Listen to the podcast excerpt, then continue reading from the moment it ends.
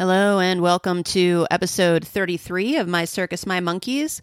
It is interview season if you are in student affairs. Right now, people are probably getting ready to do some interviewing at ACPA and in a few weeks at NASPA. So, if that is you, today we're going to talk about my top three tips for interviewing with a strengths framework. So, stay tuned.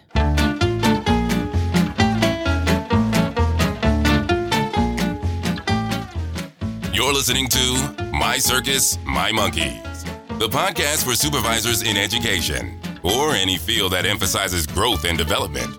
If you want to rein in the chaos and transform your team to better serve your students and clients, keep listening.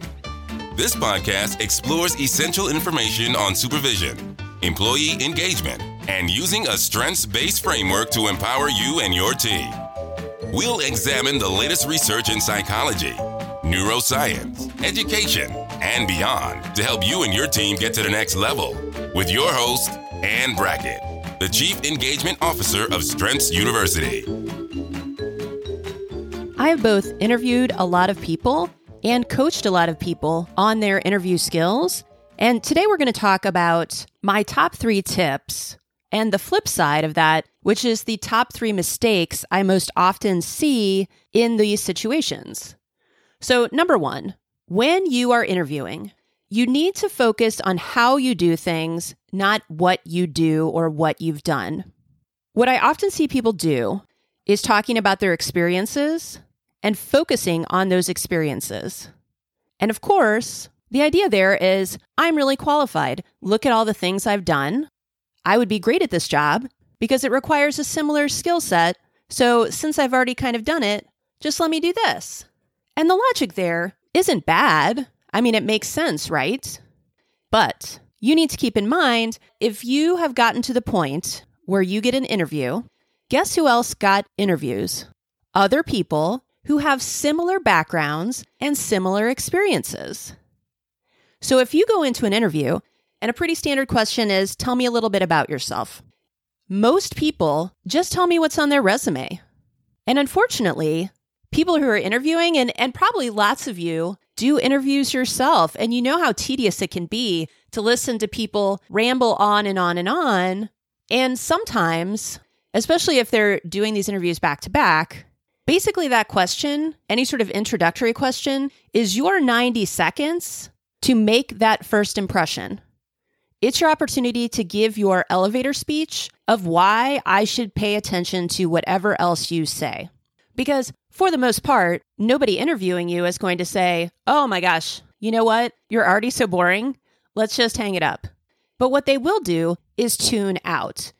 And I know I have done that, and it, it's not something that's intentional.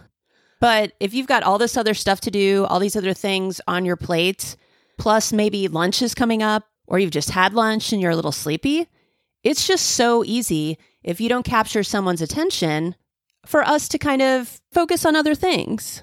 Again, it's not intentional, but that's not great for you as a candidate. So, what should you do? Since you are going into this having similar skills and abilities as the other candidates, then you need to focus on your talents. And that means how you do those things. So, for example, say you've developed a new support system for transfer students.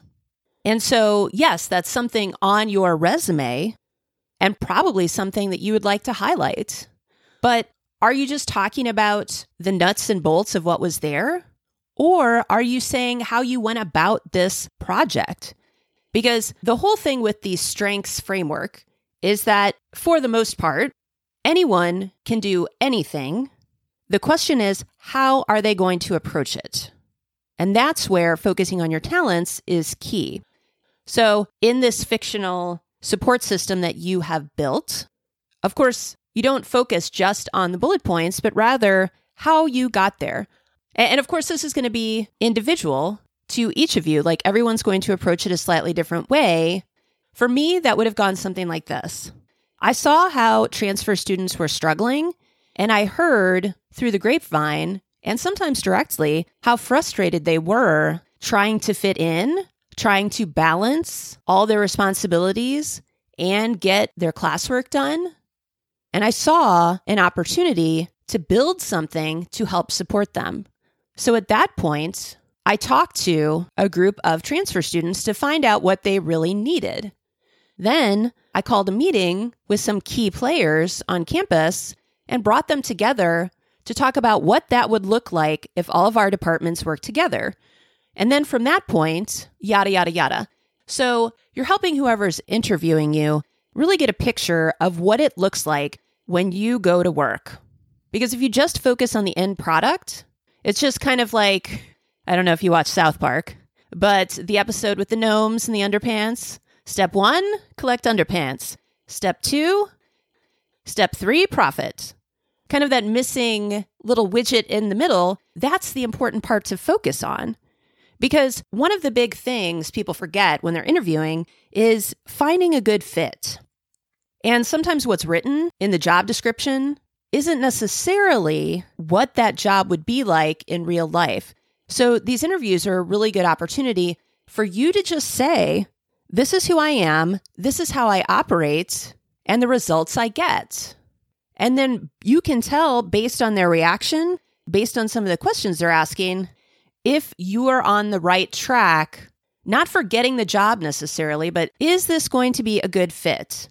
And on their end, they're going to be able to say to themselves, I guess, maybe not to you directly, wow, that's really what we need here as someone who takes the initiative to see where our gaps are, bring people together, and create these new structures. Or if that's a place where no one does that, in order to start any new initiative, you have to go through the hierarchy, then they're not going to be happy with me because I'm going to go around causing trouble by saying, oh, here's a gap. Let's do all this work to create this without getting proper permission. And likewise, I'm not going to want to work there because if I have to go through all this red tape to make changes that I know are going to positively impact students, I'm not going to work there. So, by focusing on how you do things instead of what you do or what you've done, you really help illustrating how you operate to the people that you're interviewing with and also feeling out for that good fit. Okay, number two. It's really easy to think of an interview as a bunch of separate questions. But really, what I want you to do is keep the end in mind and think of it as an entire story. I teach speech at Maryville University. Probably many of you have taken a speech class. And there's really three parts to that speech, right? There's the introduction, there's your three main points, or however main, many main points you have, and then there's the conclusion. How does this work? Introduction, this is what I'm going to talk about. Main points, talk about the main points. Conclusion, this is what I just talked about. So I want you to think of your interview as a speech. So that tell me a little bit about yourself. That's your introduction. And again, not an introduction about these are the things that I've done, because they're going to be very similar to the things other people have done, but rather, this is who I am. Then, as you answer all of those questions, you're going to be hitting those points over and over again. And then, when you get to the end of the interview, those questions like, Do you have any questions for us? Why should we hire you? Why are you the best candidate for the job? That's the time to bring in your conclusion which again is reiterating all the things that would make you a good candidate, which you have been saying the entire time. Now, how do you do that in a structured manner? What I do is encourage people to think about their quote unquote brand. Or when we work with supervisors, we help them develop their authentic leadership style, which is essentially how do the talents that you have combine and work together to make you the leader, the supervisor that you are authentically. So, not this is a bunch of stuff I have seen other successful leaders do that I've just adapted, but rather this is coming genuinely from the set of skills and talents that I have. And when I work in that strength zone, I am at my best.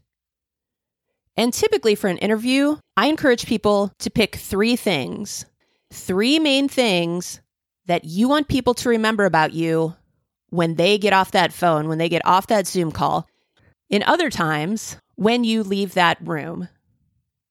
And what this does is it allows you to create a narrative throughout the entire interview.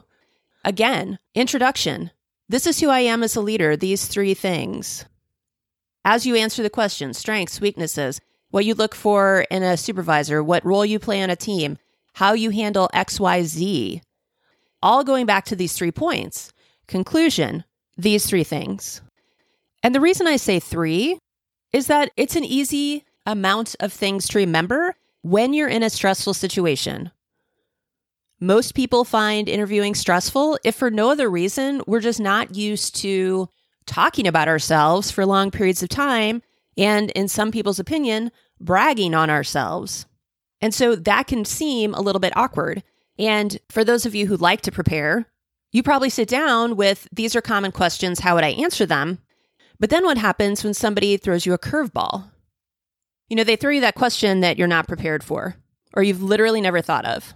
And so when that happens, you just sit there. It seems like time is standing still. Everyone's staring at you. Everything's in slow motion, whatever. Yeah, well, slow motion or standing still, whatever. But there's a lot of pressure. And when you don't have these three things in your head, when you haven't thought about what do I want these people to remember about me when I leave, then you're basically scanning your entire brain and all of your experiences for an answer to that question. When you've narrowed it down to those three things, it's pretty easy, or at least easier, to take a second, breathe, and think, okay, this question, how can I talk about any or all of these three things to answer this question? You've made it way easier for you to be able to answer in a way that's consistent with your entire message. So, if I were interviewing, my three things are connections, input, and making strategic decisions. And so, what does that look like?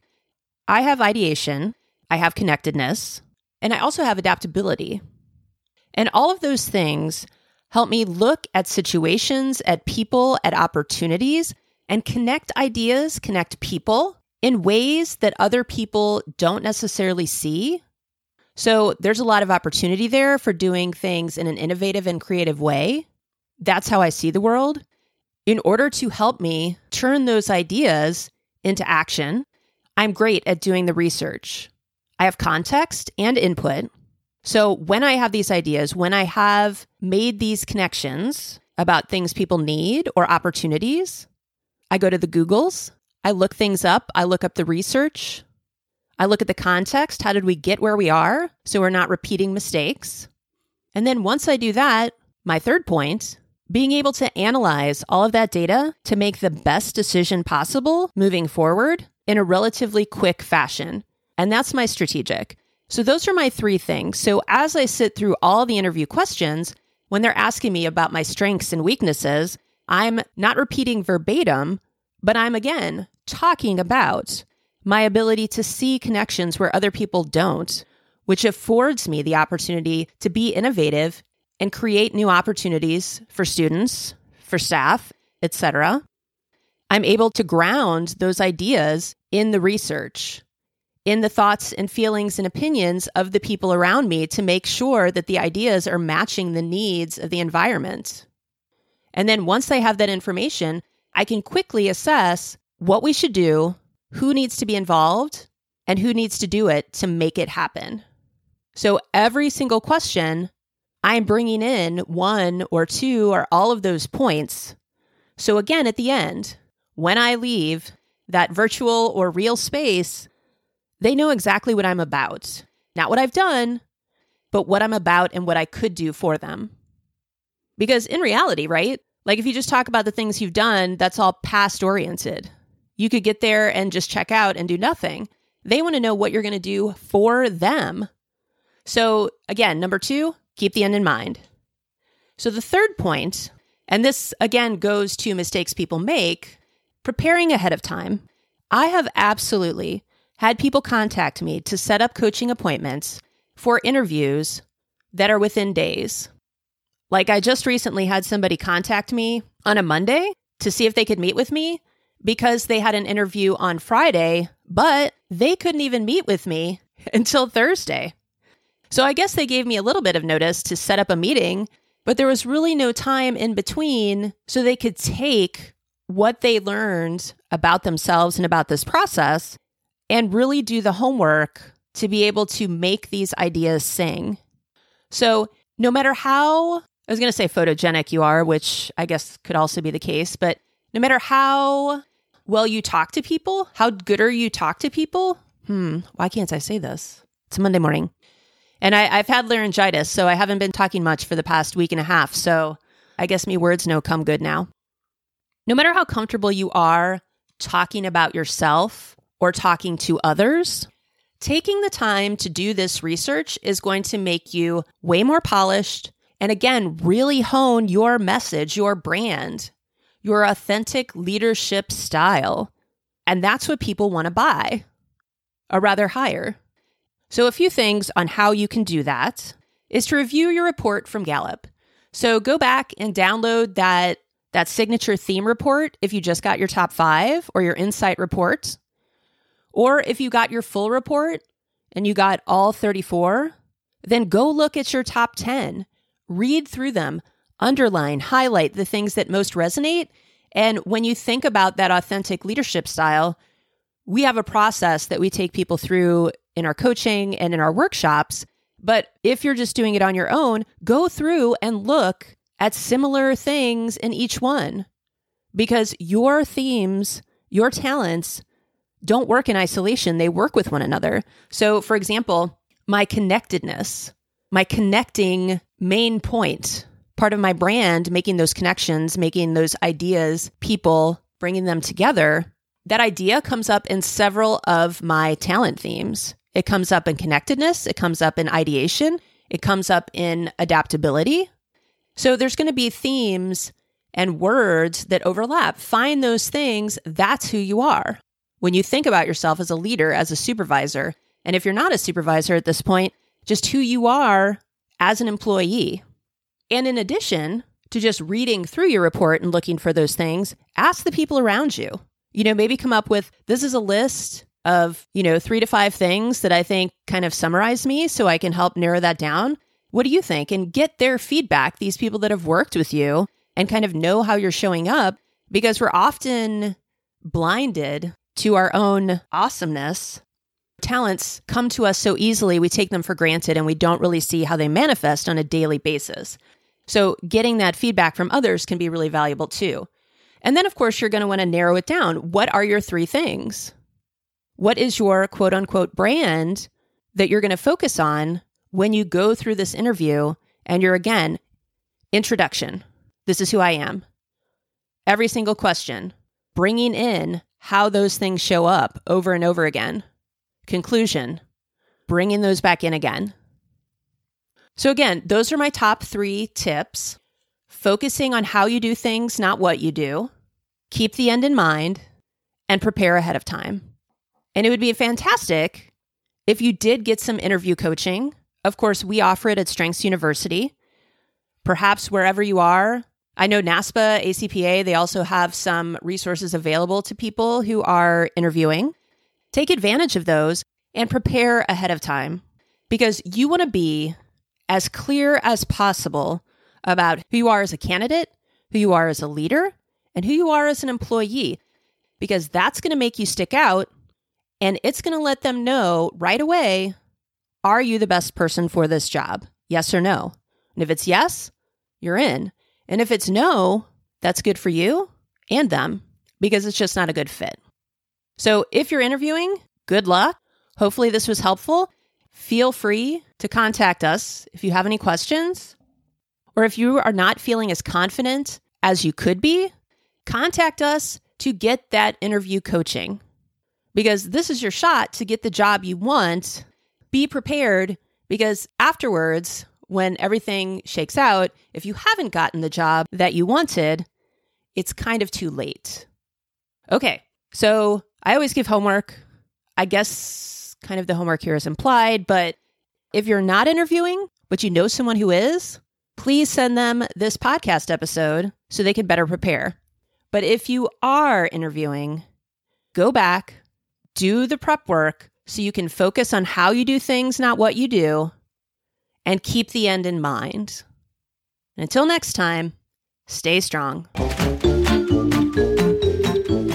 Thanks for listening to My Circus, My Monkeys. You can find this episode's transcript and links, as well as other episodes, on our website www.strengthsuniversity.org slash mycircus. If you found this podcast valuable, please share it with your friends and colleagues so we can empower and support supervisors everywhere. Finally, be sure to subscribe so you never miss an episode.